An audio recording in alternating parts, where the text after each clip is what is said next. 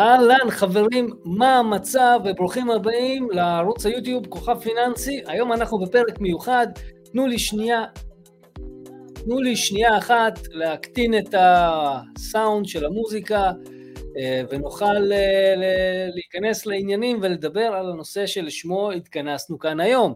אה, הנה, אני איתכם עכשיו ב-100%, אין מוזיקה ואפשר להתחיל. שלום לכם שוב. מי שלא מכיר אותי, לי קוראים פיטר הוד, אני מתכנן פיננסי מוסמך, ואני עושה הרבה תכנונים פיננסיים, וכחלק בלתי נפרד מתכנון פיננסי, אנחנו עוסקים בהרבה מאוד תחומים שהם לא בתחום התכנון הפיננסי. למשל, אה, יש לנו את נושא הרגשי של המשפחות, זה להבין את הנפשות הפועלות במשפחה.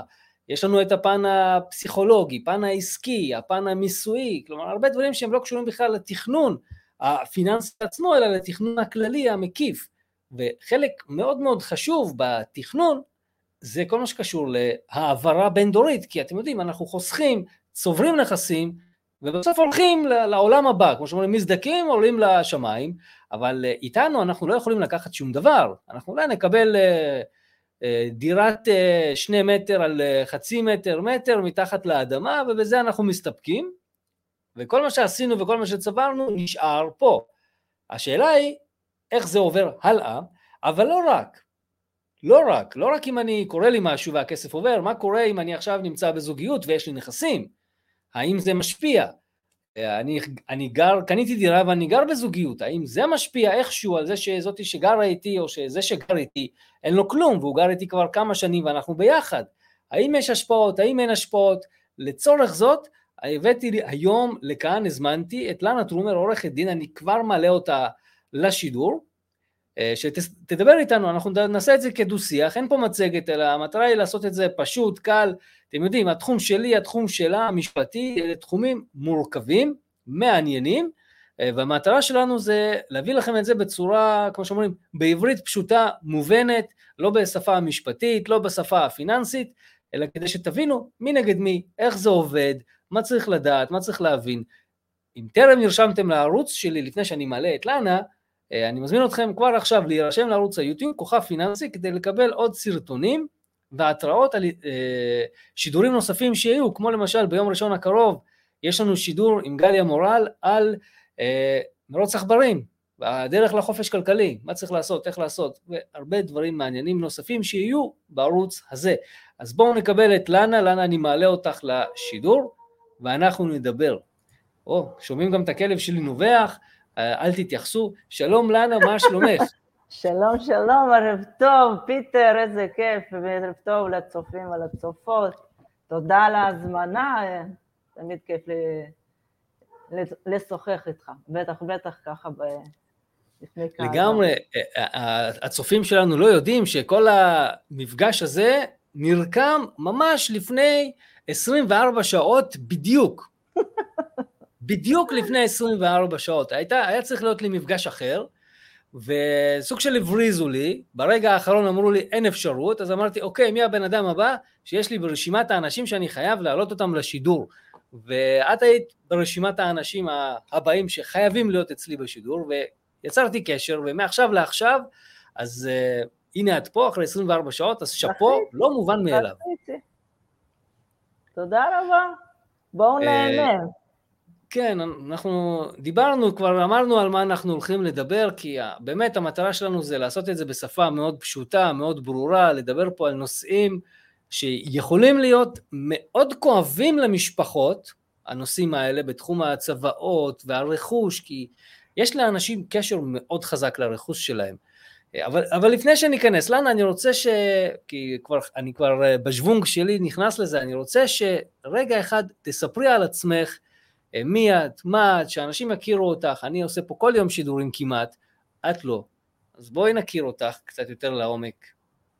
אז שלום שוב, אני לנה טרומר, עורכת דין, אה, אני בתחום דיני משפחה וירושה משנת 1995.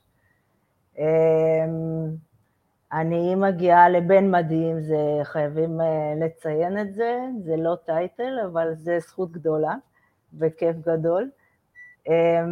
גרה בגבעתיים, המשרד בגבעתיים, אני מכהנת כ... או משמשת כיושבת ראש משותפת יחד עם עוד מספר חברים בוועדה לירושה, ועדת ירושה בלשכת עורכי הדין מחוז תל אביב, וחברה פעילה מספר שנים בפורום ארצי של דיני משפחה בלשכת עורכי הדין. חי את התחום, לומדת כל הזמן, רק אתמול הייתי בכנס מדהים שעסק בסוגיות העברה בין דורית עם מיטב המרצים, אפרופו אני מאוד מתחברת למה שציינת, שזה, כמה שזה נשמע לא קשור, זה תחום מאוד מאוד רגשי, וחשוב להבין ש... כשעוסקים בסוגיות האלה, במצבים האלה, קודם כל אני קוראת לזה משפט מניעתי. אנחנו כאן כעורכי דין, כדי לעזור לאנשים להסדיר דברים, למנוע אה, מחלוקות, למנוע אה, הליכים בעתיד, ופשוט שהדברים יהיו מסודרים מראש, אה, כי זה עסק בפני עצמו, לנהל רכוש, אגב, לנהל זוגיות, לנה, לקיים משפחה, לנהל משפחה, זה עסק שיש לו כללים, זה דורש אה, תשומת לב, זה דורש ידע, זה דורש להיות מלווה באנשי מקצוע מתחומים שונים או מגוונים, אם זה כלכלה, אם זה משפט, אם זה ליווי רגשי, כי קבלת החלטות דווקא, לאו דווקא שקשורות לרכוש, במיוחד סוגיות רכושיות שהן בתוך המשפחה, זה נושא מאוד טעון רגשי, לא פשוט, ויש ממש צוותים שכוללים גם איזשהו ליווי רגשי, מעבר לפיננסים, מעבר למשפטי וכדומה. לגמרי, לגמרי, אני מאוד מסכים איתך. וחשוב חשוב לציין, לפני ואחרי ותוך כדי, זוגיות זה דבר נפלא. לא, זוגיות זה דבר טוב, המטרה שלנו זה לשמר את זה. גם משפחה זה דבר מצוין, והרבה משפחות נהרסות דווקא בגלל הצוואות. את יודעת, אני נכון. מכיר הרבה סיפורים, אז המטרה נכון. שלנו כאן זה לא להגיד לכם מה לעשות ולהכיל אתכם בכפית, אלא להראות לכם דרך נוספת של איך אפשר, מה אפשר, איך אפשר לעשות, כדי להימנע מכל מיני טעויות, כדי לשמר.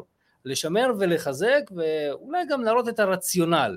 אני בן אדם שאוהב את הרציונל מאחורי כל דבר, אה, וכמובן להתייחס גם לפן הרגשי, כי זה חלק מאוד מאוד חשוב. אז אה, תודה רבה על ההצגה העצמית הקצרה. אני באמת רוצה לתת לכם אה, חלק מאוד קטן מהעולם, מהעולם שלי. אנחנו עושים תיחום פיננסי, בין אם זה תיחום פיננסי, בין אם זה כלכלת משפחה, חייבים להתייחס גם לפן הזה של ירושה, צבא והסכמים בין בני זוג, מה עושים, איך עושים, אלה דברים שבדרך כלל עולים.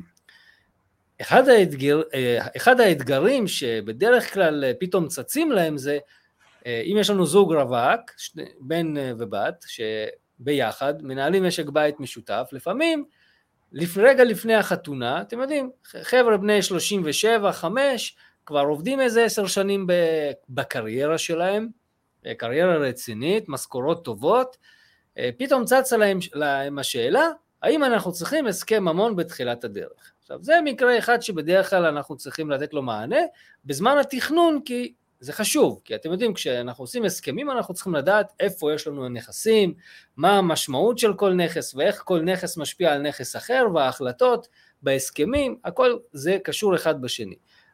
האתגר השני שבדרך כלל צץ לנו זה, יש לנו נכסים, יש לנו הורים, ואנחנו לא יודעים מה יהיה ביום למחרת.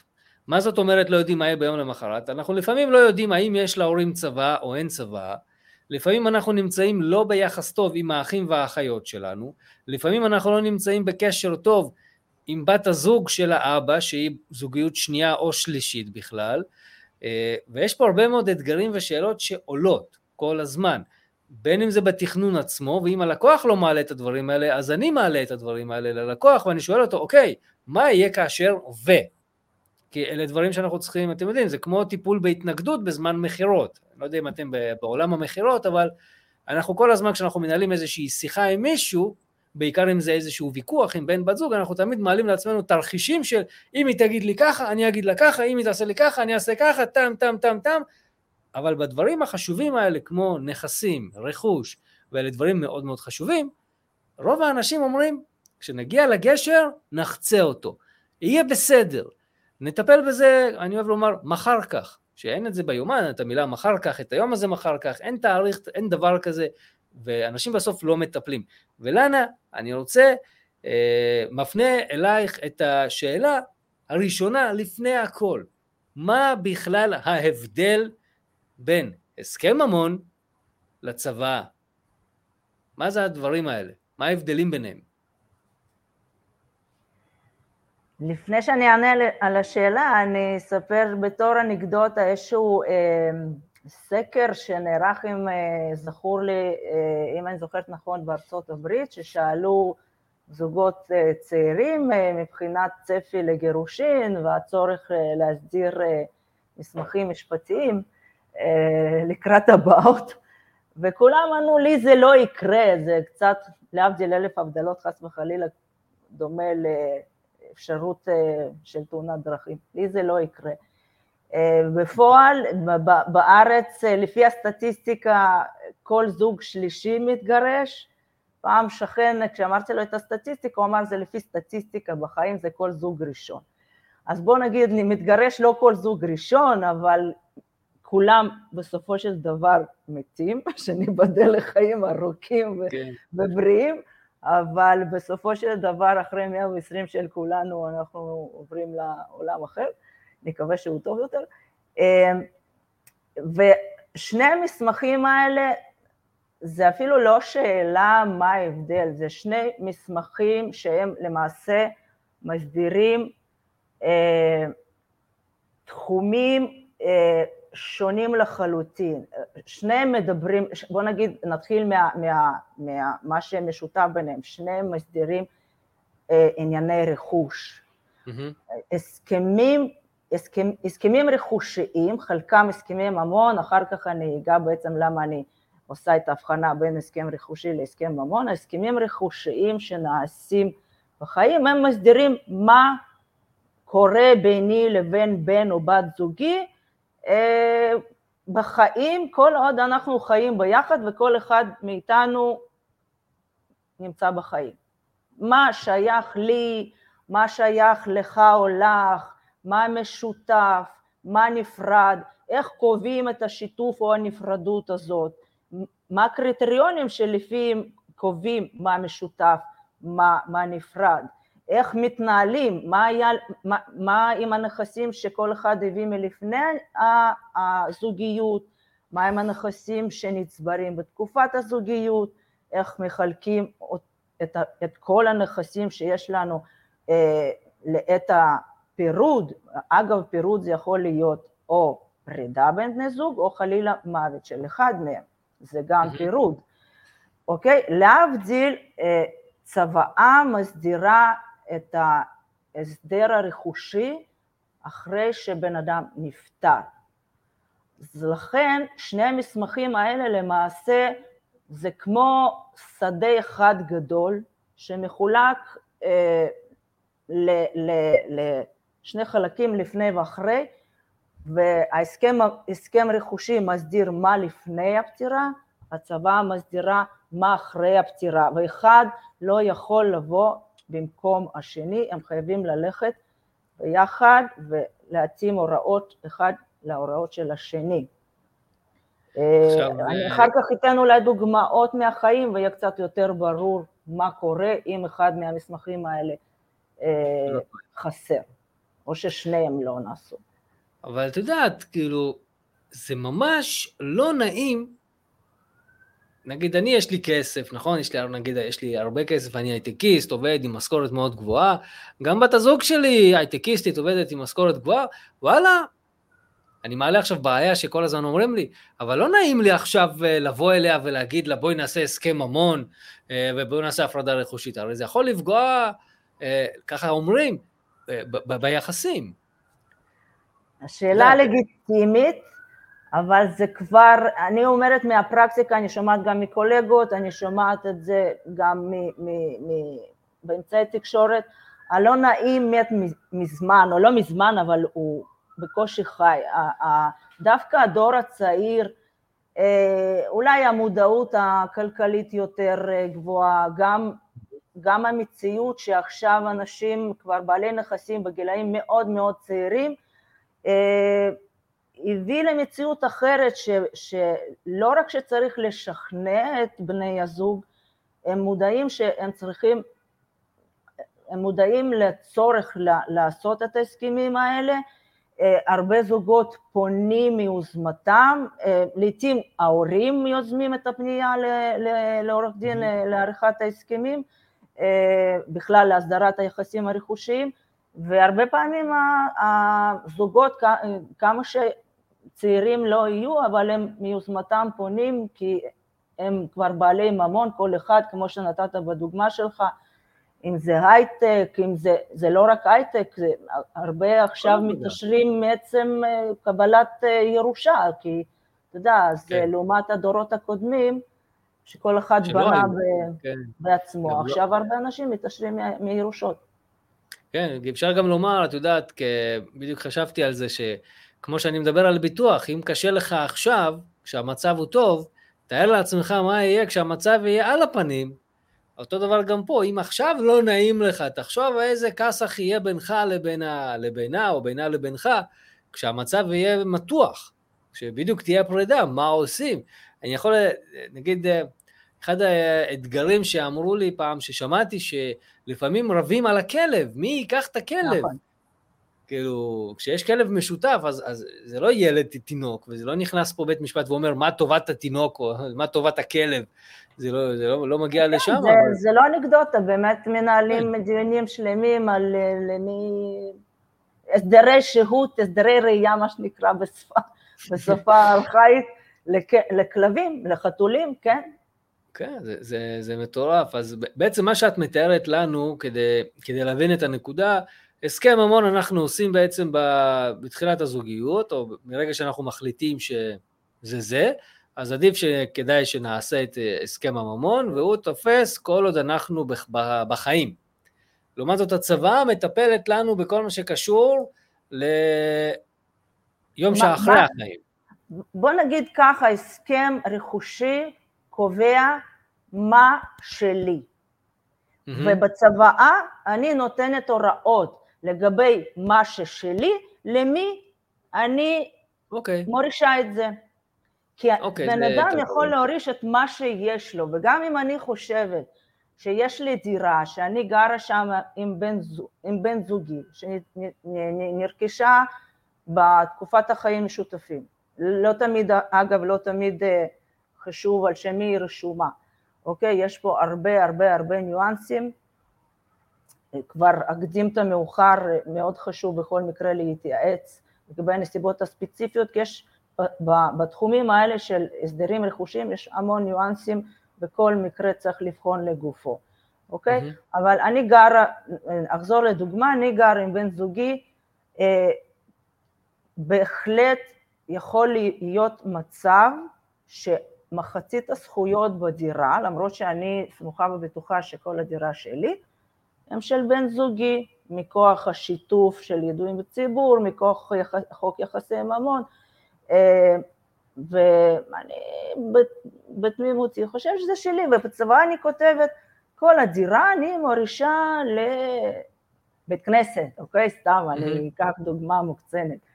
אה, אבל אה, בסופו של דבר, כשבאים באמת לקיים את ההוראות, מתברר שבדירה יש לי רק, מח... רק, יש לי זכויות רק במחצית הדירה. עכשיו, מה, זה חצי צרה שאפשר לתקן את המצב, הצרה הגדולה שהטעות בהבנה, בתפיסת המציאות, הטעות שלי, אחר כך בשביל לפתור את הפלונטר, אנשים מגיעים לבתי משפט, מנהלים מלחמות אה, עקובות מדם, אה, מוציאים ממון רב על ההליכים האלה, וב... מסמכים מאוד לא פשוטים, אבל מסמכים בסיסיים כמו הסכמים רכושיים אה, ועריכת צוות, אפשר למנוע המון המון המון עוגמת נפש, כאב אה, ליורשים שלנו, וגם לנו לעצמנו כשאנחנו אה, עורכים הסכם, המון, הסכם רכושי מפורט, ברור, שכל אחד מבין מה נאמר בו, שאחר כך כשבאים לפרש את ההסכם הוא מספיק מפורט אבל גם מספיק ברור, אה, זה חוסך המון קשיים, המון, חוסך מחלוקות, מונע מלחמות משפטיות. ותגידי, למשל, אני יודע שצבא אפשר לרשום ידנית, כן. אה, למרות שזה לא הכי מושלם, אבל זה אפשרי. הסכם ממון זה משהו שגם אני ובת זוגתי למשל יכולים לרשום בינינו לבין עצמנו, או שעדי כאילו... אני יודע שכדאי ללכת לייעוץ משפטי. דרך אגב, חברים, כל, כל מה שנאמר כאן זה לא ייעוץ פרטני, שיה, שיהיה ברור, כן? אנחנו פה כדי להביא לכם את הידע, כדי להרחיב לכם את האופקים, וכל מה שאתם רוצים בצורה פרטנית או יותר מרחיבה, מומלץ לפנות ללנה, תרשמו את השם שלה בגוגל, תמצאו את הטלפון המשרד שלה ותדברו איתה, אה, זה הכי טוב. אבל אה, בגדול, המטרה שלנו זה להרחיב אופקים, ונחזור רגע לשאלה, ידנית או ש... מה, מה צריך לעשות? אני אספר קצת בדיחה, אני אוהב בדיחות, אז זה קצת מכניס פלפל גם לשיח, לא בדיוק לסיטואציה, אבל אני נותנת קצת פרספקטיבה. בא איש נחמד לעורך דין, הוא אומר, תקשיב, אני יכול ללכת לבית משפט אה, לבד בלעדיך? העורך דין אומר לו, כן. והאיש הנחמד שואל אותו, עוד שאלה, והשופט ידבר איתי? העורך דין אומר לו, כן. וממשיך האיש, ואני גם יכול לומר לו כל מה שאני רוצה. אז העורך דין אומר לו, כן. אז האיש הנחמד שואל, אז מה אני צריך אותך, עורך דין? אז עורך דין אומר לו, כדי לדעת מה לא לדבר. אז השאל, התשובה, מה, מה, אה, אה, מה המסקנה? לשאלתך, אפשר לכתוב הכל לבד. לא, בן אדם, גם עורך דין שאגב לא מתמחה, ב, לא, לא אה, מומחה בתחומים האלה, בדיני ירושה, בדיני משפחה, עשויים או עלולים אה, לכתוב דברים לא נכונים או לא לכתוב דברים חשובים, להשאיר המון פרצות בהסכמים האלה או במסמכים האלה. אה, אני נתקלת בלא מעט דוגמאות שפונות אליי, פונים אליי לקוחות שנערכו צוואות על ידי עורך דין, אבל יש שם הרבה דברים חסרים וזה מעורר קשיים רבים ומחלוקות ו... מספר פרשנויות וזה מביא פשוט למצבים של, של עימותים, מאבקים שאפשר היה למנוע אם מי שבעל מקצוע עורך את המסמכים האלה, כי אני שוב חוזרת מדגישה, יש הרבה ניואנסים, לטוב או לרע, התחומים האלה במשפט הם אה, די אה, בולטים בחוסר ודאות, יש חוקים, אבל יש פסיקה שפשוט פרמה את החוקים, יש כל מיני אה, אה, אה, סיבות מיוחדות, ויש כל מיני שיקולים, ויש כל מיני פסקי דין, אה, אה, למשל, סתם, בשביל לסבר את האוזן, שהכירו כידועים בציבור זוג שחי בסך הכל שלושה חודשים, או שהכירו כידועים בציבור זוג שחיו בדירות נפרדות ולא ניהלו משק בית משותף. אז יש המון, עורך דין אה, אה, אה, מקצועי ש, ש, שעורך צבא הוא צריך להכיר לא רק את החוקים הבסיסיים, הוא חייב להיות מעודכן גם בפסיקה. אחת הסיבות שמי שבאמת רוצה להישאר ברמה מקצועית טובה, מקפיד ללכת לימי, השתלמו, לימי עיון, השתלמויות, כנסים וכדומה. אז אה, אפשר לעשות הכל לבד, שאלה מה התוצאה. כן, ואתה זה... יודע, הכל נבחן ביום הדין, מה שנקרא תרתי משמע. זה מעניין, כי אני זוכר שכשאני למדתי משפטים, הייתה הגדרה מאוד ברורה מה זה ידועים בציבור, נכון. של אה, משק חיים משותף, חיים ככה וככה חודשים ביחד, אין הפרדות, לא, הכל ביחד. זמן אף פעם לא היה מוגדר, חוץ ממספר חוקים אה, דווקא בתחום הסוציאלי. אבל היה באמת חיים שותפים, לא חייבים להיות הרמונים, אבל חיים משותפים, משק בית משותף, ניהול משק בית משותף. כן. מאז החיים יותר, יותר החיים מנצחים יצירתיים מאיתנו ויצרו כל מיני כן. סיטואציות ויש המון פסיקה שלא תמיד אחידה. אני גם מציין שפעם ענייני משפחה וירושה היו אה, בבית משפט מחוזי נדונו. והערעור היה מגיע ישר לעליון, והעליון, אה, מי שיודע, מי שלא יודע, עליון, למעשה הפסיקה של עליון היא מחייבת ברמה של חוק, מאז שענייני משפחה, סוגיות של וענייני משפחה העבירו לבית משפט לענייני משפחה, אה, ענייני ירושה העבירו לרשם לענייני ירושה, או לבית משפט לענייני משפחה אם יש מחלוקת, אז מעטים המקרים שמגיעים לבית משפט עליון ופחות יש פסיקה מחייבת, זה גם אחת הסיבות של חוסר ודאות בתחום וזה בפני עצמו מעלה את החשיבות של פנייה לעורך דין שמתמחה בתחום בשביל להבין בסיטואציה ספציפית של כל משפחה מה נכון, מה צריך לעשות, מה לא לעשות, איך לעשות, זה מאוד מאוד חשוב, הרבה פעמים ממש קריטי. אז מה שאני מבין בעצם שהיום זה קצת יותר אה, פסיקה בהתאמה אישית כזאת לכל מקרה ספציפי. זה לא איזה משהו שהוא כמו שהיה לפני זה אולי, שהיה בית משפט אחד שטיפל, ואם זה לא היה אז היו הולכים לעליון. היום זה באמת שכל מקרה ספציפי, לפי מקרה ספציפי, הולכים לבית משפט הרלוונטי, ושם כבר לא, פותרים את זה בפנים. בית משפט זה בית משפט לענייני משפחה, מבחינת סמכות. כן. אבל אה, ש, ש, מכוח החוק לבית משפט לענייני משפחה יש שיקול דעת רחב. Mm-hmm. זה גם אחת הסיבות שבמידה מסוימת הדין הולך אחרי דיין, זה קצת בוטה לומר, אבל המציאות מדברת בעד עצמה. אמ, אז, אז אני אה, מבין שבעצם אה, אם אנחנו רוצים לדעת איך אנחנו נכנסים... אבל, אבל זה יותר מדי זמן לוקח, אז אני אספר למי שרוצה להתקשר, אני אספר עוד בדיחה בהקשר. כאילו, אז מה שאני מבין בעצם, הכי פשוט להגיד את זה, זה שאם את, את רוצה לדעת איך את נכנסת ואיך את יוצאת, עדיף שיהיה לך הסכם מראש וכמה שיותר אה, מקיף כן, למקרה שלך. אחרת. את לא יודעת איך את יוצאת, אם אין לך כלום, כל בית משפט יכול... אה, כמו בכל מקרה, יכול להגיד תשמע, משהו. לא, ש... לא עד כדי כך, יש קווים מנחים בסופו של דבר, לא, אבל החשיבות היא, החשיבות היא, אה, זה, זה תחום מאוד דינמי, עם המון גורמים שצריך לבחון, לשקול, לראות את התמונה הכוללת, וקצת אה, קלישאתי, אבל כן, לתפור את החליפה האישית לכל משפחה או לכל לקוח או לקוחה. אה, אפרופו להוריד הסכמים מאינטרנט או, או נוסח צבא מאינטרנט, כל עוד הכל בסדר, אתם יודעים, גם לא צריך מסמכים. כן. המסמכים אה, עושים סדר ומונעים הרבה מצבים לא נעימים כשמתעוררות מחלוקות. אה, נכון, נכון. ואגב, לא, מה, ש, מה שרק לציין, לא, אני עוד פעם חוזרת ל... ל ל... יש לי השקפה אישית שלי, זוגיות זה דבר נפלא, משפחה זה דבר קדוש, לא צריך לפחד מזה.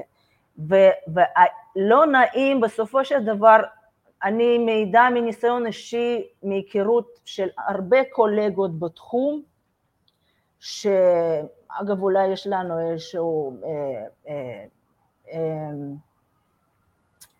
דעה דומה לא נכונה, שאנחנו שוחרי מלחמות וזה, זה ממש לא נכון.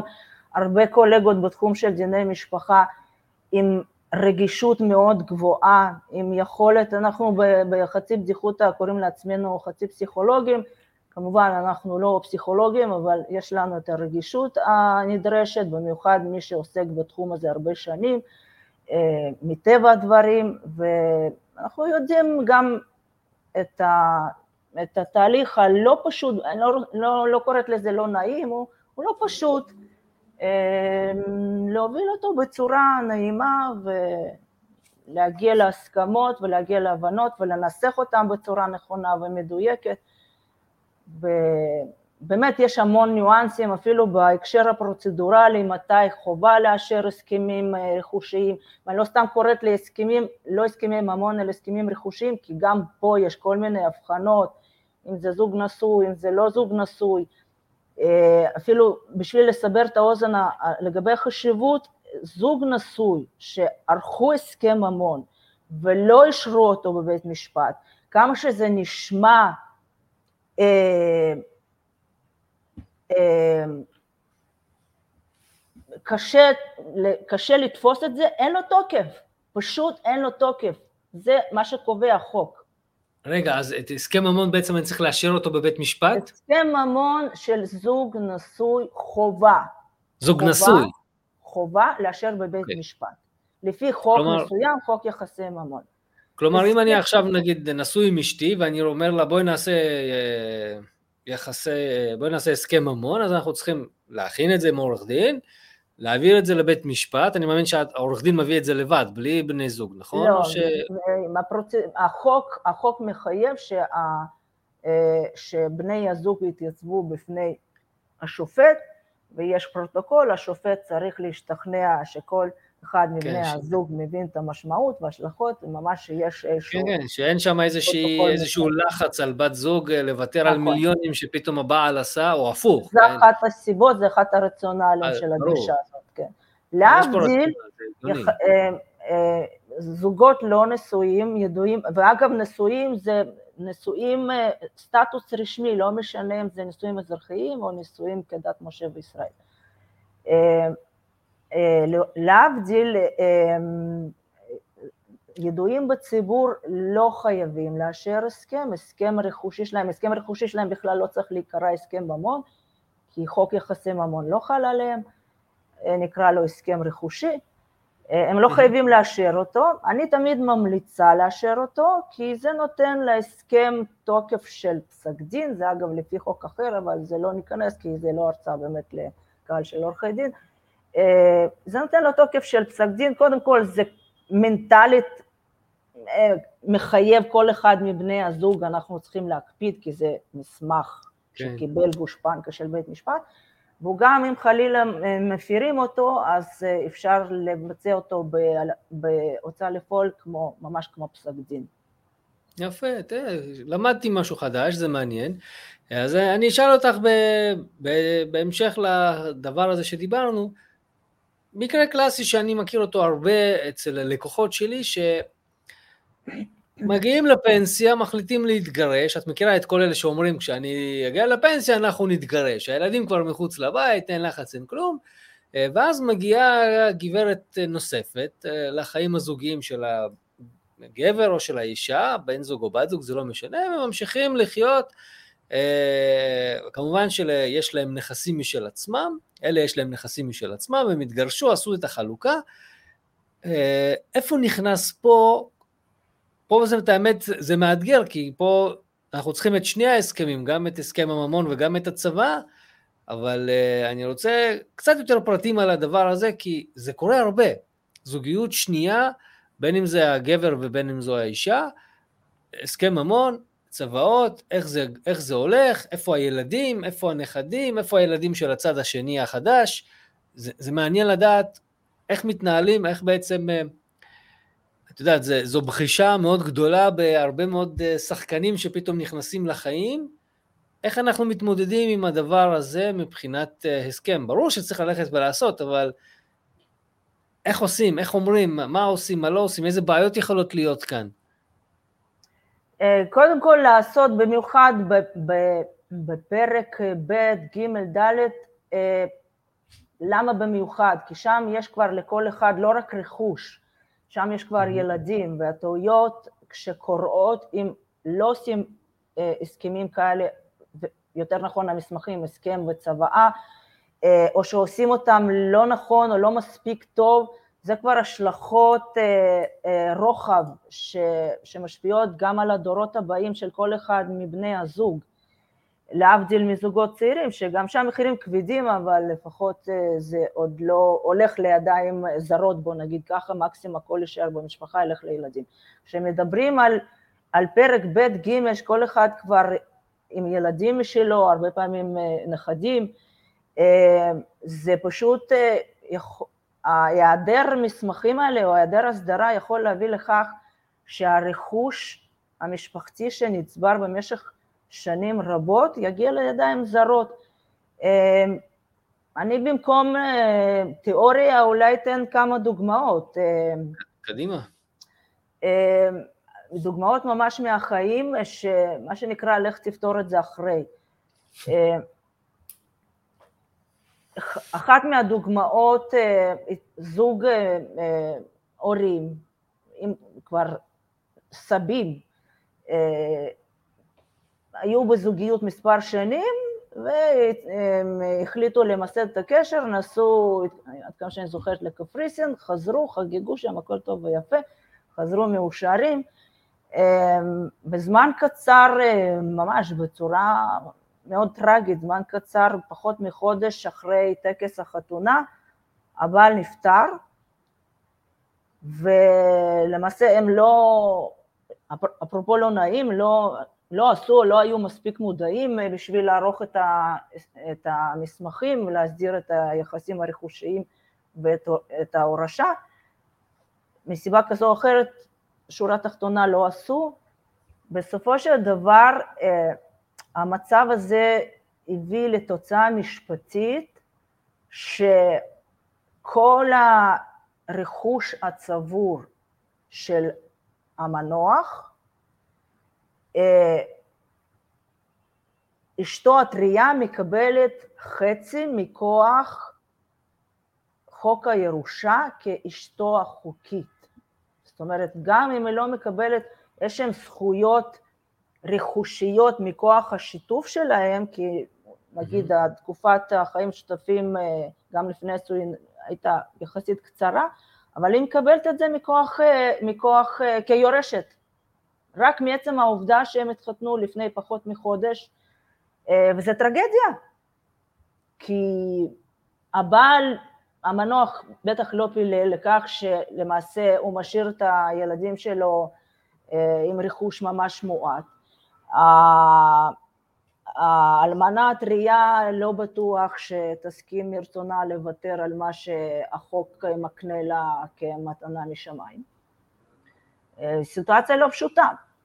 אה, מקרה נוסף, אה, הרבה פעמים זה קורה, אגב, במשפחות של עולים חדשים, לא משנה אם זה מרוסיה או ממדינה אחרת, שקונים דירה לצורך המשכנתה רושמים אחד, אחד מההורים, הזוג הצעיר גר בדירה הרבה שנים, כל השנים, מקרה, מקרה של הלקוחות שלי, אז שם הם שילמו משכנתה מעל 20 שנה, הזוג הצעיר, האימא של, ה, של האישה. הייתה רק רשומה בזמנו לצורך קבלת משכנתה, אז היא נשארה רשומה כבעלה, כבעלים של 30 אחוז בדירה הזאת, יום אחד לא גרה בדירה הזאת אימא, לא שילמה שקל, אה, והיא חיה כך וכך שנים עם אה, בן זוג. אחר. אחר, כן? זאת אומרת, לא אבא של, ה, של, ה, mm-hmm. של האישה, מה, מהמקרה המסופר.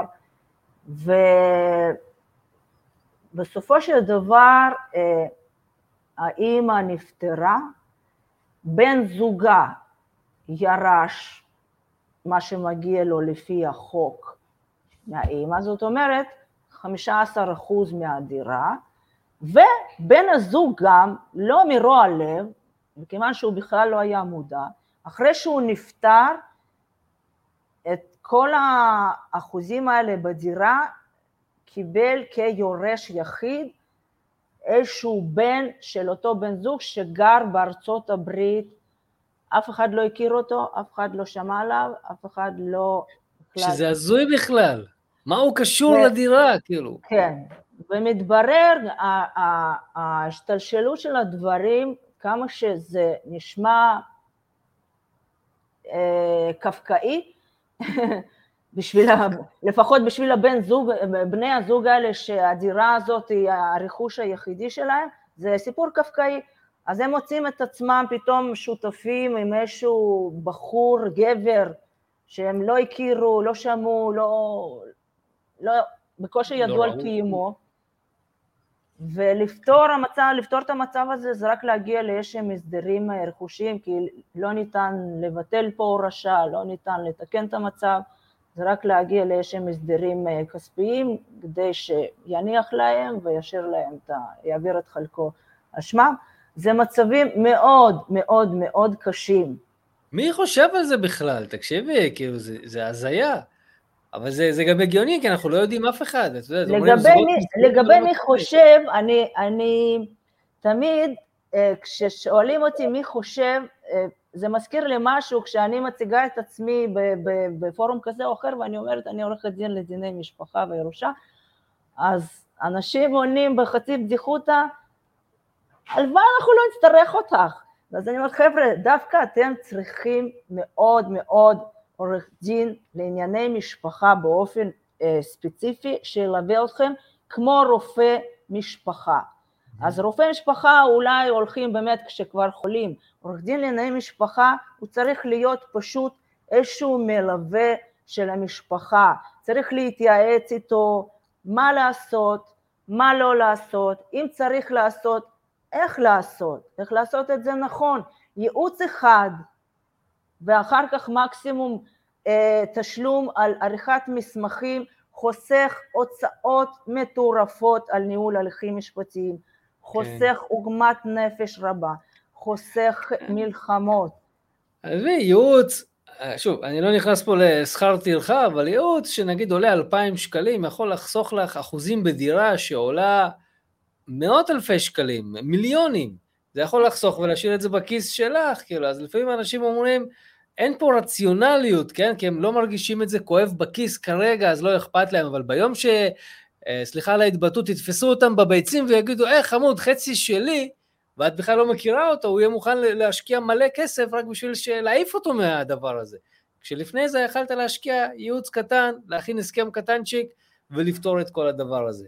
אז זהו, מילת המפתח פה זה מודעות, ולראות באמת ב... בעורכי דין אה, בעלי מקצוע, אה, כמו שבעצם באים אליך לקבל ייעוץ פיננסי לא אחרי מה שנקרא שהכסף יש נקרא. כאלה, יש כאלה, תקשיבי, יש, אוקיי. יש. גם אני אומר, צריך... כל מקצוע ופירותיו.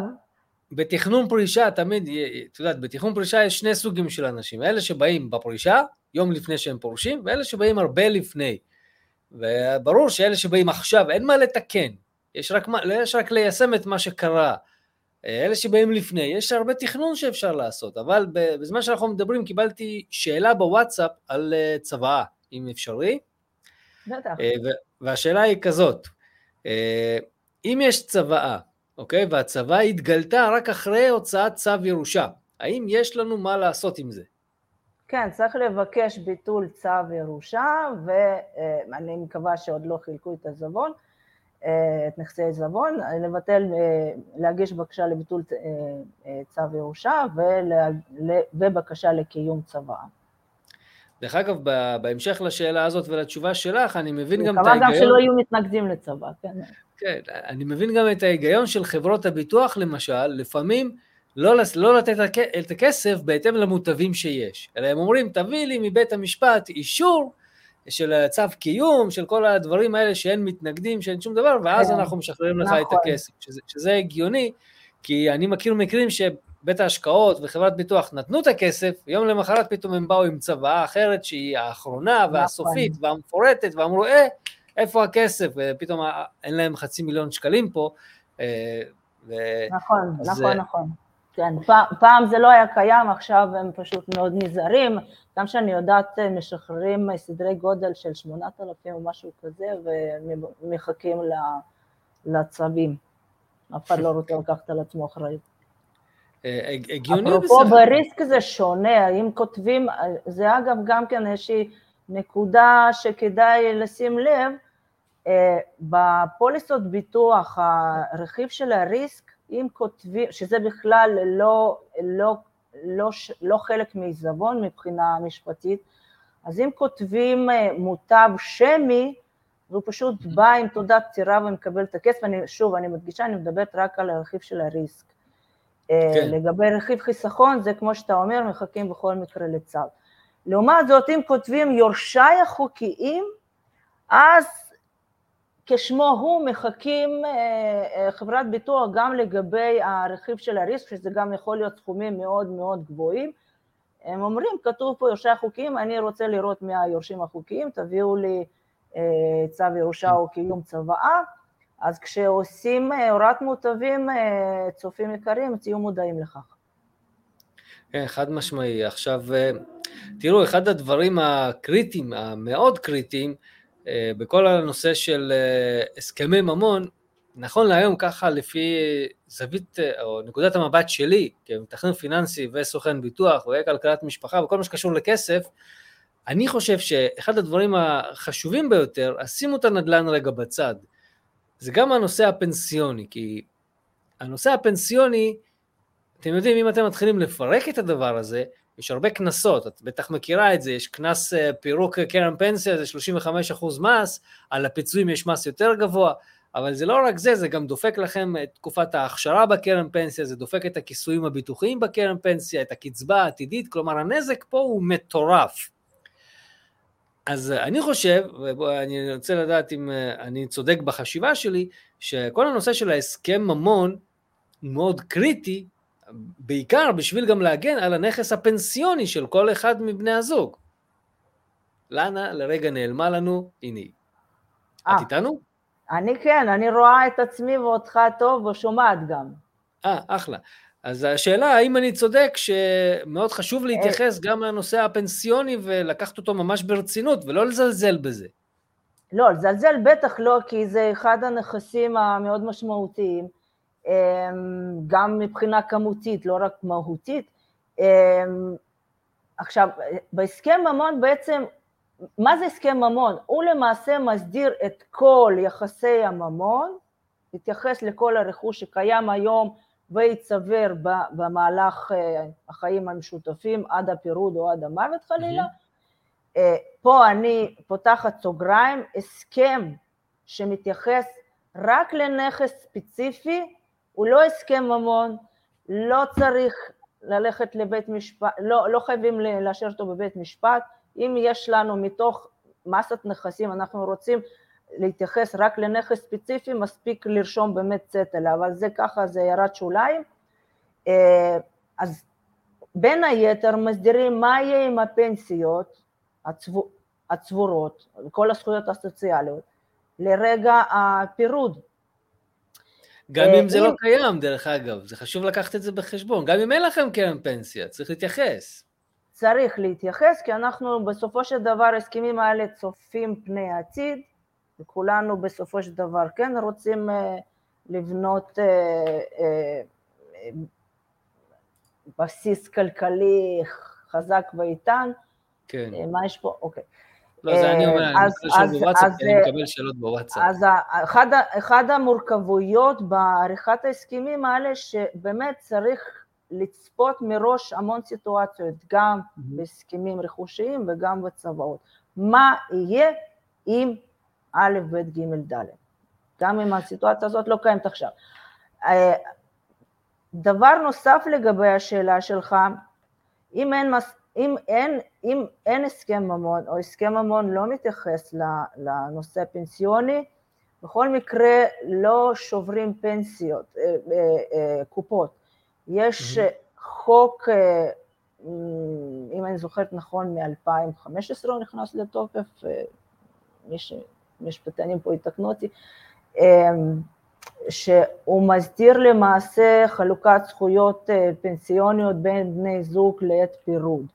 ושם למעשה יש מנגנון, הוא לא מושלם, קצת מסורבל, אבל יש מנגנון איך במקרה של אה, פירוד אה, מתחלקת המסה הזאת של הזכויות הצבורות, אה, ברמת עיקרון רק אציין שיש אופציה או לעשות ב, ב, בעזרת אקטוארים חישוב כן. מהוון, או יש פרוצדורה מסוימת לרשום כל אחד מבני הזוג כעמית בקופה של השני, ממש פותחים לו קופה נפרדת, זה ממוסה באחוז או שניים, משהו כזה, אבל יש פתרונות להבדיל ממה שהיה באמת איזושהי לקונה משפטית שיצרה הרבה בעיות לפני החוק. זה הרבה כאב ראש הדבר הזה, תסדירו את זה בכתוב, כן. בצורה הכי נכון. פשוטה, זה, זה הכי קל. למה להתחיל לעשות החלפות של נכסים ואקטואריות, זה עוד כסף, אקטואר עולה כסף חברים, זה מלא כסף.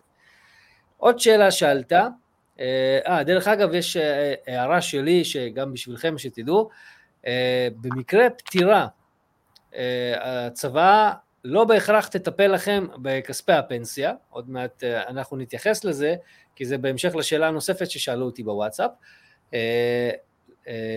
וצריך לקחת את זה בחשבון, כי מה שדיברנו כרגע זה הסכם ממון, שאומר שהכסף שלך זה אולי שלך, הכסף שלה זה שלה, בהנחה וכתבתם. צוואה אם קיימת, ואם היא מתייחסת לפנסיה או לנכסים פנסיוניים באופן מאוד מאוד כוללני, שאומרים כל הנכסים הצבורים עוברים לצד כזה או אחר, יכול להיות שזה בכלל לא יתפוס, ואנחנו עוד מעט נתייחס לזה. אבל השאלה ששאלו אותי זה דבר כזה, אדם שאין לו ילדים, האם היורשים הם אוטומטית האחים, גם אם יתעלמו מהקיום שלהם?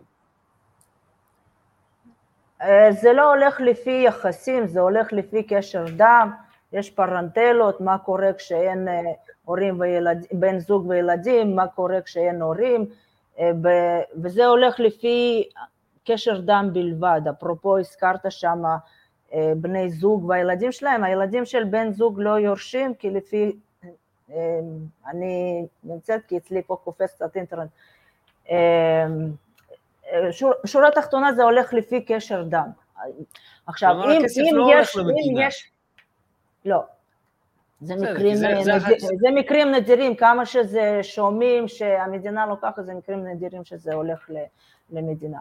אמ, וגם אם בן אדם ממש אה, אה, אה, גלמוד, האפוטרופוס הכללי כזרוע של מדינת ישראל עושים מאמצים, דורשים יותר נכון, לעשות מאמצים רבים בשביל לאתר קשרי דם בכל העולם. כן, רק שימו לב, ההודעות מייל... כן, רק צריך לשים לב שלפעמים אנחנו מקבלים הודעות מייל של אפריקה, שהם מצאו מישהו שהוא קרוב משפחה שלך, שהשאיר לך מיליארדים, ואתה הקרוב, אה, זה ספאם. לא. כן, זה, מנסים לעקוץ אתכם. אבל פה, אם רוב הסיכויים, אבל אתה יודע, לפעמים. הלוואי, הלוואי, אני לא מזמן, תקשיבי, אני הרי, את יודעת, אני השם ה... דודה מברזיל. את יודעת שהשם משפחה שלי המקורי זה יגודאייב, כן? ולפני כמה שנים שיניתי את זה לעוד כ... כחלק משינוי שעשיתי אני ואשתי, אז לא, לא מזמן אה, אחד החברים שלי בפייסבוק הראה שהוא קיבל שקרוב משפחה שלו, פיטר יגודאייב, נפטר והשאיר לו ים בכסף וזה, שזה, שזה הזיה, כאילו, איכשהו המידע הזה דלף שאני שיניתי מתישהו שם, והתאריכים היו מאוד מאוד זהים לתקופה ששיניתי, שזה מאוד מאוד מעניין איך זה קורה. אז תשימו לב, לפעמים יש ספאמים ויש עקיצות ניסיונות, ניסיונות לעושק, לבין באמת מקרים שפונים אליכם מכל מיני גופים כדי לנסות לאתר אתכם. זה בכלל פנייה רשמית, כן. כן, שזה אמור להיות רשמי, אפשר להתקשר, לשאול לפני שנותנים פרטים. נכון. אה, וכל מיני דברים כאלה. זה תמיד נכון. אה, אז תראי, בואי נדבר רגע על אה, פנסיה וצוואות, מה גובר, כי זה, זה באמת נושא שהוא מעניין. את יודעת, אנשים, יש להם חסכונות, והם אומרים בצוואה שלהם, כל חסכונותיי לאשתי. אבל אז זהו, לא צריך להבדיל מה החסכונות. חסכונות בבנק זה בסדר, זה חלק מעיזבון. זכויות סוציאליות וביטוחים הם מבחינת החוק, הם בכלל לא חלק מהעיזבון. ממש יש סעיף מיוחד בחוק שאומר שזכויות האלה לבר עיזבון זה נקרא, לא חלק מעיזבון. איך מקבלים אותם? זה הולך לפי הוראת מוטבים, mm-hmm. או אפשר, להתייח... אפשר גם לקבוע בצבא בשביל להדגיש שהכספים האלה לציין בשביל לעזור אחר כך אולי ליורשים אה, למצוא את הנכסים, אפשר לציין, אה, לא חובה לציין איפה הנכסים נמצאים, ולציין שזה ילך לפי הוראת מוצבים. אם רוצים, מוטבים. אם רוצים אחרת, ורוצים לרשום הוראות מפורשות בצבא, אז צריך להמציא את העתק הצוואה המקורי לקופה הספציפית או לחברת ביטוח בחיים של המצווה. כן, זה חייב להיות מפורט. לפי מה שאני יודע, לפחות, שוב, אני עושה הרבה השתלמויות בתחום התכנון הפיננסי, ואחד הדברים שאנחנו כל הזמן מדברים עליו זה כל הנושא של ההעברה הבין-דורית. אה, ודבר מאוד חשוב שאומרים לנו כל הזמן... זה רק מוכיח שיש נכון, ממשק נכון, מאוד... נכון, חד משמעי. אחד הדברים שאומרים לנו תמיד זה, כשאתם מטפלים בלקוח, אנחנו מן הסתם לא כותבים את הצוואה, אבל אנחנו אמורים לספק ללקוח מצבת נכסים ברורה, כדי ש... ש... גם הלקוח אומר מה הולך למי כשזה כבר מתומחר כמו שצריך, שכבר יודעים מי נגד מי בכל הנכסים האלה. ואז העורך דין אמור לרשום צוואה מאוד מפורטת, ואת זה אפשר לשלוח באמת לכל הגופים ולהגיד זה מה שתופס מעכשיו, לא המוטבים שנרשמו לפני 20-30 שנה, כן. אלא הנה זה הסופי והקובע. כמובן צריך לזכור שבסופו של דבר אפרופו איזה גיל לעשות צבא, אני תמיד אומרת אה, הגעת לגיל 18, אתה כשיר מבחינה משפטית, יש לך נכסים, זה כבר סיבה לעשות צבא, לא משנה באיזה גיל, ואפרופו אני כל הזמן חוזרת על זה בפוסטים המקצועיים שאני כותבת, עריכת צבא, לפי חז"ל, עריכת צבא זה סגולה לאריכות ימים. כן. אמ, זה בסופו של דבר, כש, כשאנחנו עושים אה, אה, ביטוח חיים, אף אחד לא מתכוון למות, חס וחלילה, כן? אז אותו דבר כן. לגבי צבא. אמ, וצריך להבין, אה, גם שואלים אותי הרבה פעמים מה קורה כל פעם שנכסים משתנים, אז אני צריך לעשות צבא חדשה? אז לא.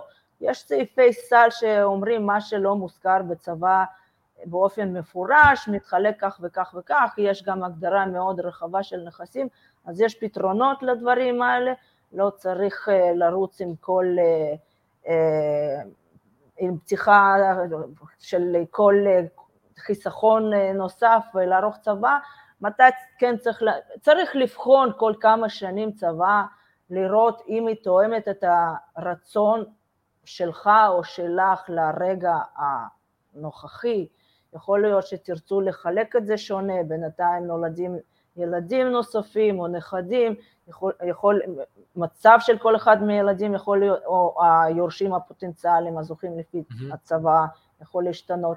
אז צריך לבחון מדי כמה שנים, ואם רוצים לשנות, אז, אז לשאול עורך דין אם, אם, אם, יש, אם זה הכרחי לערוך צבא חדשה, אם אפשר לתקן, יש הרבה פתרונות, יש אה, אין ספור מצבים. אה, יש נושא שהוא מאוד חשוב אה, בנושא הצוואות, וזה, אוקיי, אני ואשתי כתבנו צבא, נגיד אני כבר בן 50 לצורך העניין, עשיתי צבא, כתבתי מה אני רוצה. האם לשתף את הילדים או לא לשתף את הילדים? זו שאלה פילוסופית, כן? זו לא שאלה מקצועית, כי אין פה תשובה חד משמעית, אבל סתם לשמוע את דעתך, מה את אומרת, אני אגיד גם את הדעה שלי.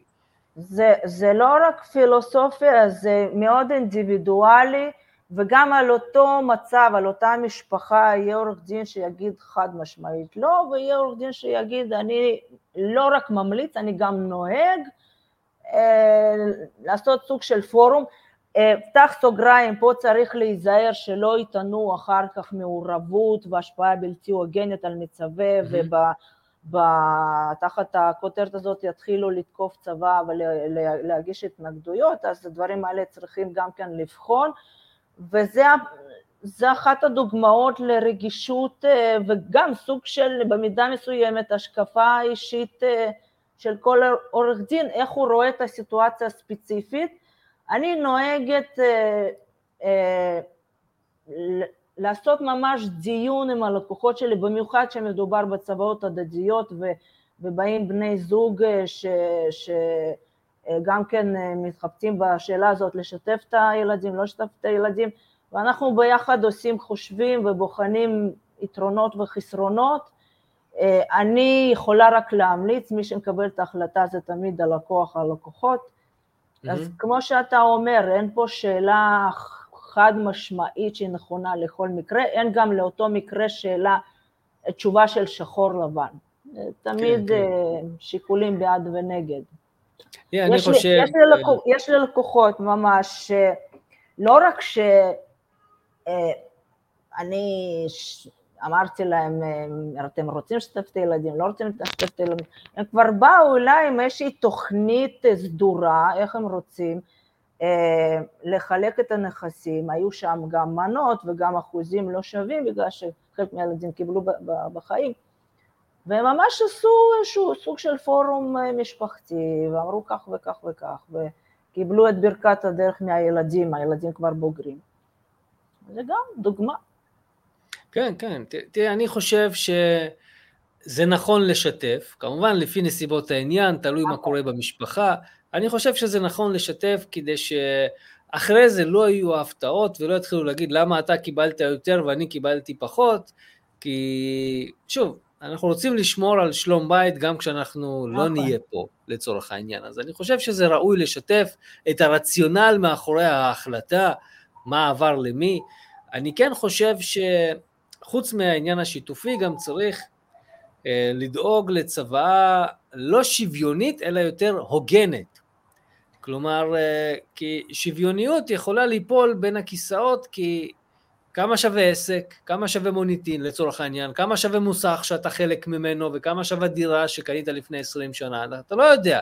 זה שאתה אומר שתי דירות לך ושתי דירות לך, זה לא אומר כלום. אז אה, או שיש דוגמה שאני אוהב לתת, שלמשל יש לנו שלושה ילדים, אה, ילד בן 18 אה, שכבר עזה, יצא מהבית, ילד בן 16 וילד בן 12. כשאתה אומר צבא שווה בשווה, יש פה איזושהי בעייתיות, כי יש לנו כבר אחד שמחוץ לבית, ויש עוד שניים שעדיין גרים, אחד יגור בבית שנתיים, והשלישי יגור בבית הרבה מאוד שנים, לצורך העניין. אז אנחנו צריכים, אה, זו עבודה מאוד קשה, גם לעורך הדין וגם אולי נכון. לתכנון הכלכלי של זה, למצוא את הפתרון ההוגן יותר לכולם, כי הבוגר יגיד, בוא נצא מהבית, נמכור אותו, אני רוצה את הכסף. זה יגיד, אני, אבל יש לו עוד שנתיים נכון. לגור, והשלישי בכלל, הוא צריך אפוטרופוס שיטפל בו, כי אין לו בכלל דעה אולי כרגע, או הבנה בכלל מה הולך לקרות. זה מאתגר. חד משמעית, ואפילו דוגמאות שלפעמים גם לא כל כך חושבים שלמשל מחלקים דירות, זה קצת נוגע לעניין המיסויים, אה, ומדגיש עוד פעם את הצורך לבנות במקרים אה, אה, מסוימים, במיוחד שיש הרבה נכסים, ממש לבנות צוות של יועצים פנסיוניים, של יועצי מס, של מומחים בנדל"ן, כי למשל, סתם דוגמה הכי פשוטה, יש מספר דירות, פחות או יותר שוות נכון ליום עריכת הצבא סכום זהה, אבל לאחד היורשים כבר יש דירה, או שנגיד אחד קיבל דירה יחסית חדשה והשני קיבל, למרות שהם אה, מבחינת ערך שוות, אבל כשבאים למסות, אז על אחת הדירות, אה, אני לא אכנס עכשיו למה, אני רק נותנת שורה תחתונה, יש מיסוי מאוד מאוד גבוה, ומספרית, mm-hmm. לכאורה הם קיבלו שווה בשווה, מספרית זה זה יוצר פערים עצומים, ובתכנון נכון, כשיש בכל סוגיה, יש מומחה שנותן את דעתו, את חוות דעתו ואת הייעוץ שלו הנכון, בונים ממש מנגנון חכם ומדויק, אז מגיעים לתוצאה הרצויה. ואפרופו, כשאנשים באים, התפקיד שלנו כבעלי מקצוע לא רק כמו שאני כותבת, אומרת לפעמים בחצי ציניות, אני לא כותבת בקשות, אני צריכה לנתח מצבים ולהעלות למודעות של אנשים דברים שהם בכלל לא ידעו שהם לא ידעו. Mm-hmm. לפעמים אני מעלה סוגיה, אנשים אומרים, לא חשבנו על זה, אנחנו צריכים קצת לשקול, וזה גם יוצר סוג של מתח בין, כי צבא, אתה יודע, זה עניין רגיש, שאתה יכול גם לא להספיק לעשות אותה, אז גם פה צריך אה, להיות מאוד אה, רגישים, מאוד דינמיים מצד אחד, אבל גם מה שנקרא אה, מתוך חיפזון לא לעשות טעויות שאחר כך יש להם השלכות מאוד מאוד קשות. כן, תראי, הנושא הזה הוא מעניין, אני חושב שה... אפשר לדבר על זה שעות. כן, ברור, אנחנו, אני, אני יכול לדבר על זה גם עוד מלא, כאילו, כי יש הרבה דברים שמעניינים, הרבה שאלות. סיפורי חיים אין סוף, כל הזמן שומעים על זה, כל הזמן יש ויכוחים על כסף. שוב, זה כסף, כסף, מתווכחים עליו, אין מה לעשות. לא רק כסף, ב, אתה יודע מה, ב, ב, הרבה גם פעמים, הרבה שופטים אומרים שסכסוכי ירושה הם הרבה יותר קשים, כמה שזה נשמע אה, כאילו קצת אה, לא טריוויאלי, הם יותר, קש, יותר קשים מסכסוכי אה, גירושין. ולמה? שם בעצם לא רק כסף, זה את מי אהבו יותר, את מי אבא ואימא אהבו יותר, וזה... הרבה רגש, הרבה רגש. כן.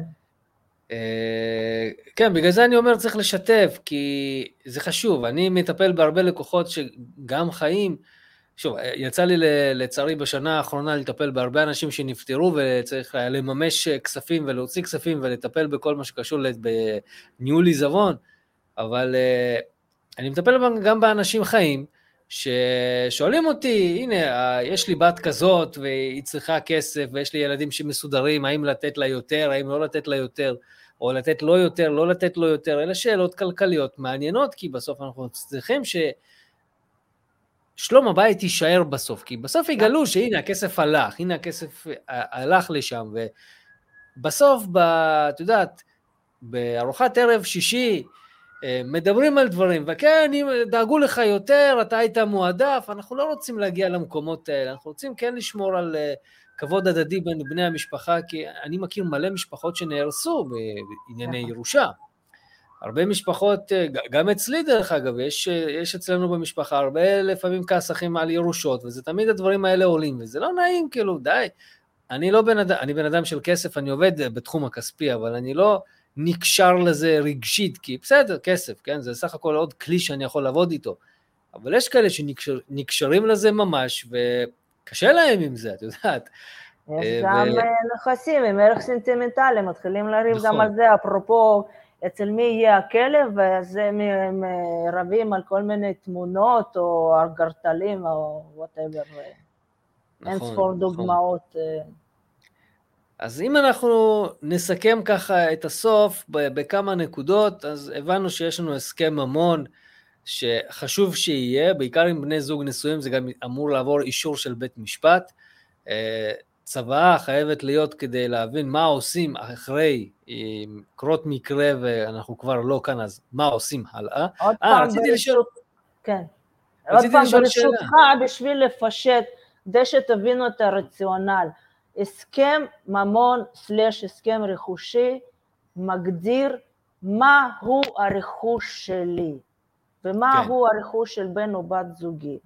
מה ששלי מתחלק לפי הוראות הצוואה, אם אין צוואה אז חל חוק ירושה וזה לא, לא תמיד יכול להיות מה שרציתם, אז עדיף למניעת ספק לערוך צוואה והיא צריכה ללכת אה, יד ביד מה שנקרא תרתי משמע עם הסכם רכושי, כי עוד פעם, הסכם רכושי מגדיר מהו היקף הנכסים שלי, מה שלי, צוואה מגדירה מה יעשה ברכושי אחרי פטירתי. אה, סבבה, אחלה. אבל אה, קטעתי אותך, רצית לומר משהו? כן, כן, שאלה. האם אני יכול, לצורך העניין, זו שאלה שהרבה לקוחות שואלים אותי, להוריש את הכסף, לצורך העניין, לחברה מנהלת. כדי לא, נגיד, אתה מדבר לא... יותר על מוסד נאמנות, אני לא... כן, לא כן, כן. חברה... מוסד נאמנות... כן, כן, מוסד נאמנות. זה נושא בפני עצמו, נושא די מורכב, יש, יש, יש הבדל בין הקמת קרן נאמנות למשל עבור הקצינים או בן אדם שיש לו אפוטרופוס שמקימים קרן נאמנות, זה לא לגמרי מוסד נאמנות, שם יותר אה, סוג של שליחות שאתה מקים איזושהי קרן ממנה מישהו שנקרא לצורך העניין נאמן, והוא מתוך mm-hmm. הקרן דואג לצרכים של אותו קטין או חסוי, אה, בן אדם שמונה לו אפוטרופוס. אה, יש גם מוסד נאמנות, שזה נושא מורכב בפני עצמו, זה, אני לא חושבת שנכון להיכנס ולתת, או לא, שתמקד את השאלה. לא, נגיד, ו... אני אשאל אותך כי זו שאלה ש... זה תחום שאני לא הכי שוחה בו, אבל אני מכיר את הנושא, שוב, מההשתלמויות שעשיתי. והדוגמה היא שאנחנו לא רוצים להשאיר את הכסף לילדים בכלל כרגע, שאף אחד לא תהיה לו גישה 아, אה, לכסף, אוקיי. אלא להעביר את זה אולי מתישהו, או למטרות ספציפיות, או... כן, אז, ש... אז, ש... אז ממנים, זאת אומרת, כותבים ממש הוראות נאמנות בתוך הצוואה, אה, וכמה שיותר אה, הוראות מפורשות, מה מטרת הנאמנות, מי הנאמן, מה, מה הסמכויות של הנאמן, אם נגיד זה, זה קרן נאמנות, אז איזה הוצאות אפשר למשוך לאיזה צרכים, אה, זה יכול להיות, או ילדים באמת, הרבה פעמים זה קורה במקרה של ילדים קטינים עד גיל 18, או כן ילדים בגירים, אבל נגיד אה, אה, ההורים או הסבים שמצווים, קובעים את הנכדים שלהם כזוכים בצבא, אומרים, אני לא יודע, בחור צעיר בגיל 22, מה הוא מבין מהחיים שלו, אני מוריש לו מיליונים, עכשיו ילך יבזבז אה, בטרקים ב... ב לא יודעת מה, קטמנדו. אה, אז הוא ממנה מישהו כנאמן, ויש פה גם כן סוגיה בפני עצמה די מורכבת, אה, עדיף למנות נאמן ולא מנהל עיזבון, אנחנו קצת נכנסים פה קצת נישות משפטיות, אני לא יודעת אם זה נכון, הפורמט כן. הנכון, אבל למנות נאמן מהרבה מאוד סיבות, לא מנהל עיזבון אלא נאמן, לתת הוראות מפורשות מה הנאמן יכול לעשות, עד איזה גיל הוא יחזיק את הכספים בנאמנות, הוא למעשה סוג של, כמו שאתה אמרת, מנהל את, את הכספים עד שאותו זוכה לפי הצבא, נגיד נקרא לצורך הדוגמה נכד, מגיע לגיל אה, הבשלות לפי הצבא, זה הרבה פעמים כותבים, אה, לפחות במקרים שאני ניסחתי את הצוות, הסבים רוצים גיל 25, גיל 27, מתי שהוא יתחתן, משהו כזה, ואז הנאמן בעצם מעביר את הכסף לידי כן. אותו זוכה. זה, זה מוסד, הוראות נאמנות, זה לא מוסד נאמנות, יותר נכון, זה הוראות של נאמנות בתוך הצבא, זה מאוד מקובל, גם אה, בארץ? כי אני לא מכיר את זה הרבה. אני מכיר את זה יותר מחו"ל, כי אני רואה את זה כל הזמן. אתה מדבר על מוסד נאמנות, זה משהו אחר, שם ממש מוציאים את הנכסים מבעלות. פה אני מדברת שמישהו סוג של, אה, מישהו מנהל זמני שרק שומר על... אני רוצה לספר לך על מקרה שהיה אצלי, כן? שלשם, כן. משם התחלתי להתעניין בכל הנושא הזה. אני הייתי בפגישה עם משפחה מאוד עשירה בארץ. הבעל נפטר, נשארה אימא, לאימא יש בן יחיד שנמצא בזוגיות שנייה. עכשיו יש שם המון נכסים, המון נכסים, כלומר אה, לא חסר שם כסף, אבל אה, הסיטואציה שסיפרה לי האימא, שאותה ליוויתי, אמרה לי דבר כזה, תקשיב, הבן שלי בזוגיות שנייה, הבת הזוג שלו באחד הוויכוחים שלי איתה, הזאתי שבזוגיות שנייה, אמרה שביום שאני אמות, היא תתגרש מהבן שלי, כדי לקחת מחצית מהנכסים שבעצם עוברים אליו ב- בירושה, והיא אומרת לי, אני מחפשת דרך שזה לא יגיע אליה.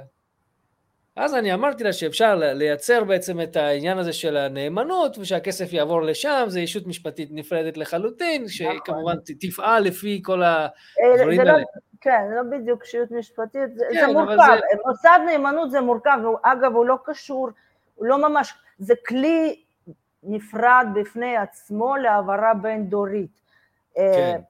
כי הוראות בתוך צבא זה לא ממש מוסד נאמנות, זה משהו שונה, אה, אבל זה כלי, כן, זה כלי, יש שם גם השלכות מיסויות, אגב, כל מה ש...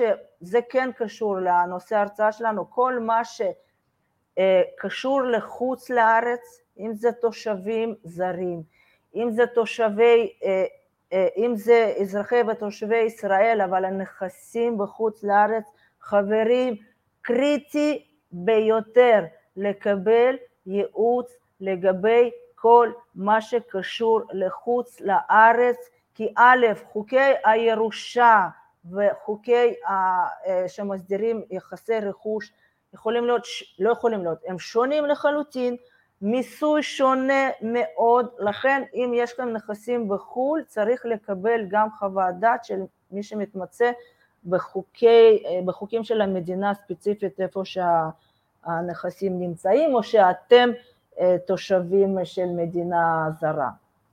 בשני המקרים האלה מאוד חשוב לקבל חוות דעת של, של מישהו שמת, שמתמחה בדין הזר הספציפי. כן, אנשים מנהלים... אבל אפרופו לנאמנות, זה בעצם, ואתה אומר נכון, אצלנו בישראל המוסד הזה עוד לא ממש...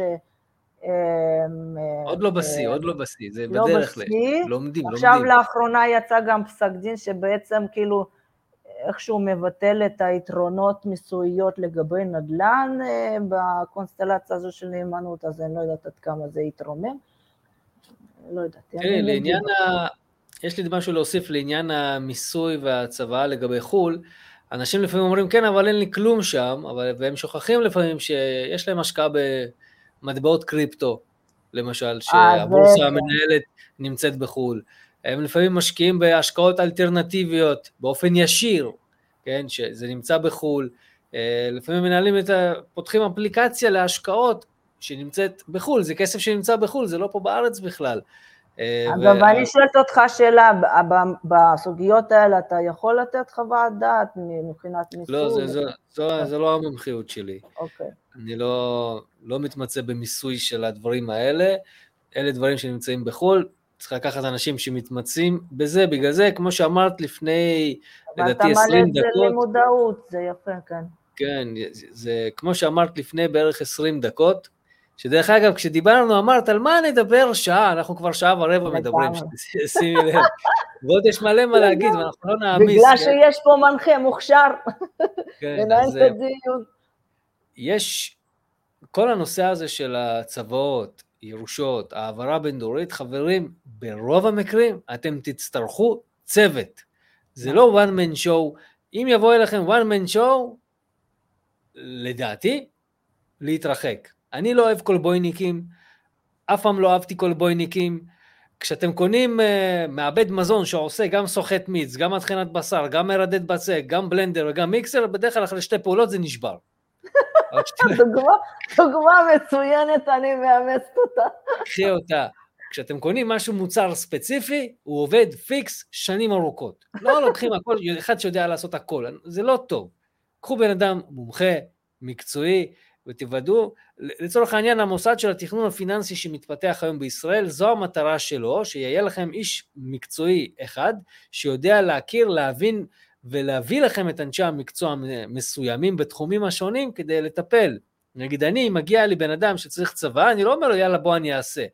אני גם לא אתן את זה לאשתי, שהיא לא מומחית לצוות, אשתי עוסקת בזכויות יוצרים וסימני מסחר, זה מה שהיא עושה, זה בזה הכי טובה. צוואות, ירושות. צריך לציין מי שלא מכיר. כן, כן, כן, היא עורכת דין. וכל מי שמתעסק בצוואות, אני יודע שנגיד, דיני משפחה, צוואות, אני מפנה לאנשים כמו לנה, ולאנשים שאם אתם בצפון, אז אני אפנה למישהו שהוא בצפון, אם אתם בדרום, למישהו שהוא בדרום. חשוב מאוד למצוא אנשי מקצוע שיהיה לכם כימיה איתם, שתהיה לכם, שיהיה לכם נוחות, שבאמת, כמו שלנה אמרה, צריך ללכת להשתלמויות, להבין, החוקים, הדברים כל הזמן משתנים. חשיבותו של הצוות המקצועי בליווי, אתם לא מבינים כמה כסף זה יכול לחסוך לכם. זה אולי יעלה לכם התהליך, אבל אתם... החיסכון הזה של הטעות הקטנה זה מאות אלפי שקלים. זה מאות אלפי שקלים. האיש, אני אתן לך דוגמה קלאסית, אני פוגש הרבה פורשים, ואני שואל אותם, תגידו, למה לא קניתם עוד דירה? אני רואה שיש להם דירה, הם קנו, משכנתה נגמרה לפני עשרות שנים, אני שואל, למה לא קניתם עוד אחת? ואז הם אומרים, תקשיב, איזה כאב ראש היה לי כשקניתי, וככה לא היה טוב, וזה היה טוב, ובלאגן, ושמאות, וזה. כלומר, האיש מקצוע שליווה אותם, לא נתן להם את השקט הנפשי. עכשיו, יכול להיות שאם הם היו מקבלים שקט נפשי, יש מצב שהם היו נכנסים לעוד עסקאות, והיו מייצרים לעצמם עתיד כלכלי טוב יותר, ויש לזה משמעות. אני לצורך העניין, הבית שאני גר בו, קניתי אותו כשהקרקע הייתה במושה, אם אתם לא יודעים מה זה במושה, זה קרקע שהיא לא מוסדרת, אתם לא יכולים לקבל מימון, יש לכם פה בעיות, מפה ועד להודעה חדשה. אם העורך דין שלקחתי בתחום הנדל"ן לא היה יודע להסתדר עם זה, ספק אם הייתי נכנס לעוד עסקאות כאלה. ואם אתם תשאלו עורכי דין בנדל"ן, האם להיכנס לעסקת מושה, מה כולם יגידו לנה? תברח מזה כמו מאש. כולם יגידו, תברח מזה כמו מאש. הרוב יגידו. למה? כי, כי זה בלאגן, זה בעיה אחת גדולה, לכן ישנה חשיבות מאוד גדולה לצוות מקצועי שידע לאתר את הנכסים הפיננסיים, שזה גם משהו שחייבים לעשות, אה, לתמחר את הנכסים הפיננסיים שאתם צריכים פה שמאי ולפעמים גם אה, אקטואר, אה, לפעמים צריך אדריכלים, יש פה הרבה פרוצדורה שצריך לעשות. ואני חושב שזה המסר העיקרי שלנו כאן, זה קודם כל לא להתעצל, לא להתקמצן, לקחת אנשי מקצוע שאתם חושבים שהם טובים, שוב, אנחנו אף פעם לא יכולים לדעת מי טוב, מי לא טוב, עד שלא נתחיל לעבוד איתו, אלא אם כן יש המלצות, אני תמיד אוהב המלצות. אה, את לנה אני מכיר כבר שנים, שנים, אני מפנה את כל החברים שלי שהם ב... שיש להם דילמות, ענייני צבא, ירושה, משפחה, אני אומר, הנה, זה העורך דין. ש... זה, זה העורך דין שאני חושב שהיא טובה ומתאימה. שוב, כי לי חשוב ערכים מסוימים, אז אם אתם אה, מחפשים, הנה, אני חושב שזה נכון. אה, וזהו, חברים, אם יש לכם עוד שאלות, דרך אגב, אתם יכולים לראות שבתיאור בערוץ היוטיוב, למטה בתיאור, יש את המייל של לאנה, אתם יכולים לפנות אליה ישירות ולשאול אותה שאלות. אני מאמין שהיא תשמח לענות לכם. בשמחה. עד כמה שניתן, אתם יודעים, שאלות שהן ייעוץ משפטי, אני מניח שזה יהיה פה ייעוץ משפטי, כן. שאלות שהן כלליות, בכללי אפשר לענות כמו שענינו פה בסרטון בלייב הזה. אה, אם לא נרשמתם לערוץ, תירשמו, ולנה נשמח לשמוע מה דעתך שנעשה אולי בהמשך עוד איזשהו סרטון על אה, תחום כלשהו, זה מה שיכול לעניין. מה עוד אנחנו יכולים אני, לדבר עליו? אני, אני נהניתי, DVD לא התקלקל, אבל אני נהניתי. אם מישהו, אם מישהו מכיר, מכיר את, ה, את המערכון של ידוענים. אה, כן, אה, כן. בשמחה רבה. תשמע, זה נושאים, אה, המון סוגיות, המון נושאים נישתיים, המון דוגמאות בשביל באמת לעזור לצופים להבין יותר מה נכון עבורם. מה... יש לי רעיון למפגש נוסף שלנו, וזה טיפול בכספי נפטר. זה משהו ש... יכול לפגוש כל אחד, אותי זה פגש כמה וכמה פעמים, גם בפן האישי המשפחתי וגם בפן של הלקוחות שלי.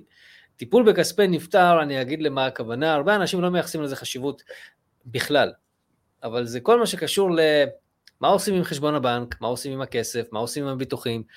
אה, הבן אדם כרגע אוטוטו מת, איך אני עושה מוטבים, האם צבא תופסת, אה, מי מחליט על מה, איך מחליטים. הנושא הזה הוא סופר קריטי היום, כי להרבה מאוד אנשים יש הורים מבוגרים.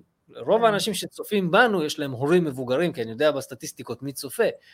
ורוב האנשים מתעלמים מהדבר הזה. רוב האנשים לא בדקו מוטבים, הם לא יודעים איך חשבון הבנק שלהם מתנהל, אה, האם יש שם סעיף המשכיות, אין סעיף המשכיות, האם הבנק ייתן לך למשוך כסף, לא ייתן לך למשוך כסף. בדרך כלל שומעים דעות מחברים ומשפחה מה לעשות לפני. אבל אני חושב שאם אנחנו נעשה אולי איזה משהו מאוד מאוד מסודר, אה, זה יכול לתת כיוון להרבה מאוד אנשים לא לעשות טעויות ולא להישאר חסרי אמצעים עד לקבלת צו קיום צוואה או צו ירושה שבכלל יכול להיות לא מתאים לנו או שפתאום לא ידענו שיש עוד בת זוג בצד או בן זוג בצד. אפרופו, אה, נכון. זה מאוד מאוד חשוב. זה, זה דברים פשוטים לכאורה שאנשים חושבים למלא טופס, אבל דבר כזה, למשל לא לציין מישהי שידועה בציבור, זה זה יכול להביא להסתבכויות כאן. אני, היה לי מקרה כזה, דרך אגב, הנה, הלקוחות שלי, הצופים שלי מכיר, שומעים את זה. אני לא סיפרתי את זה לכולם, אבל אני היה לי מקרה שאני עליתי על זה שיש ללקוח שלי הרבה מאוד הוצאות החוצה במזומן. זה לא היה הימורים כי הוא לא היה מהמר, זה לא היה סמים כי הוא לא היה נרקומן, אבל הייתה הוצאה מאוד גדולה, משכורות שם היו מאוד גבוהות. הייתה הוצאה מאוד גדולה הצידה, וכשהתעמתתי איתו, כי אמרתי, אני לא יכול לדעת, לא יכול להיות מצב שאני לא יודע לאן הכסף הולך. ואם אתה לא מספר לי זה, אי אפשר להתנהל ככה, כי במידה ומה שאני חושב שיש פה מישהי מהצד ויש פה ילדים, זה משפיע על כל תיק הנכסים שלך במקרה ואתה מת. מי בסוף מקבל את, ה... את הכסף? מי בסוף מקבל את הנכסים? אני רוצה להסדיר את זה מראש, לא מעניין אותי, האישה לא תדע, אני שומר על זכויות, כאילו על הסודיות. אבל אני לא יכול לעשות תכנון פיננסי בלי שאנחנו מבינים לאן הולך הכסף. מדובר שם על הוצאה של 20 אלף שקל מזומן כל חודש, לאנשהו. אבל לאן זה הולך? את מבינה? וכשהתעמתתי עם הלקוח על הדבר הזה, הוא אמר, בזה, בזה התכנון שלנו נגמר וזהו. עכשיו... אה, כל עכשיו, אחד והתכנון שלו. כן, עכשיו זה, זה אישר את מה שאני חשבתי כמובן. עכשיו, אני לא יודע אם זה באמת המקרה, אבל אם זה המקרה, יש פה בעיה, כי אם יקרה חלילה משהו ללקוח, מי לוקח את הפנסיית שאירים, מי לוקח את הדירה, מי לוקח את הרכבים? הלקוח עם הרבה מאוד כסף אה, בהשקעות, יש פה בעיה. בואו mm. נסדיר את זה מראש, בואו נטפל. האישה, לצורך העניין, לא צריכה לדעת שיש מישהי מהצד, אני לא הולך, אני לא מס הכנסה, אני לא, לא נותן פה גילוי נאות לאישה מה יש לבן אדם. אני עושה לך תכנון. אפשר להסדיר את הדברים האלה מראש כדי למנוע שאחרי שאתה מת, יש פה שני אנשים שאתה חשוב להם, אוהבים אותך, אז למה הם צריכים לריב על למי יישאר מה? בוא תסדיר את זה מראש. תגיד, זה הולך לפה, זה הולך לפה, תחלק אתה עכשיו הכל, תכתוב מכתב מסודר, קח עורך דין טוב, תרשום הכל אה, כמו שצריך, ופתרת כן. את הבעיה. זה, זה מדהים שזה אחת ה... באמת הפרדוקסים, אה, כמה אנשים מצליחים ומנהלים אה, עסקים ובעלי נכסים רבים, וכשזה מגיע למצבים כאלה הם פשוט נזרום עם מה שיש, וזה כן. מגיע ל... אני אומר, תתייחסו לך. פה שמעתי גם, זאת אומרת, שגם לגבי הצוואות, אה, אה, כמה שזה מפתיע, במשפחות אה, עתירות נכסים, לפעמים הקושי להתמודד איך לחלק הוראות בין הילדים ולמי לתת ולמי לא לתת, מתקשים להתמודד עם זה, יושבים באיזה חדר מסוגר, כותבים איזה צטלה, ואחר כך יש מלחמות עולם סביב זה. כן, אני חושב שלגבי הסכם ממון, לגבי צבא, צריך להתייחס כמו לעסק. אתם עסק, המשפחה שלכם זה עסק. כשאתם פותחים עסק ואתם מביאים שותפים, חייב להיות מסמך איך מייסדים את הדבר הזה, איך מנהלים את הדבר הזה, ואיך נכון. מפרקים את הדבר הזה. נכון. ואיך מוכרים את הדבר הזה. צבא מבחינתי זה שטר מכירה, איך אני מוכר את הנכס שלי הלאה. אוקיי? כשאם ננסה לעשות השוואה כלשהי. כן, כן. אני מוכר. אפשר לעשות זימוק כזה לקחת גם.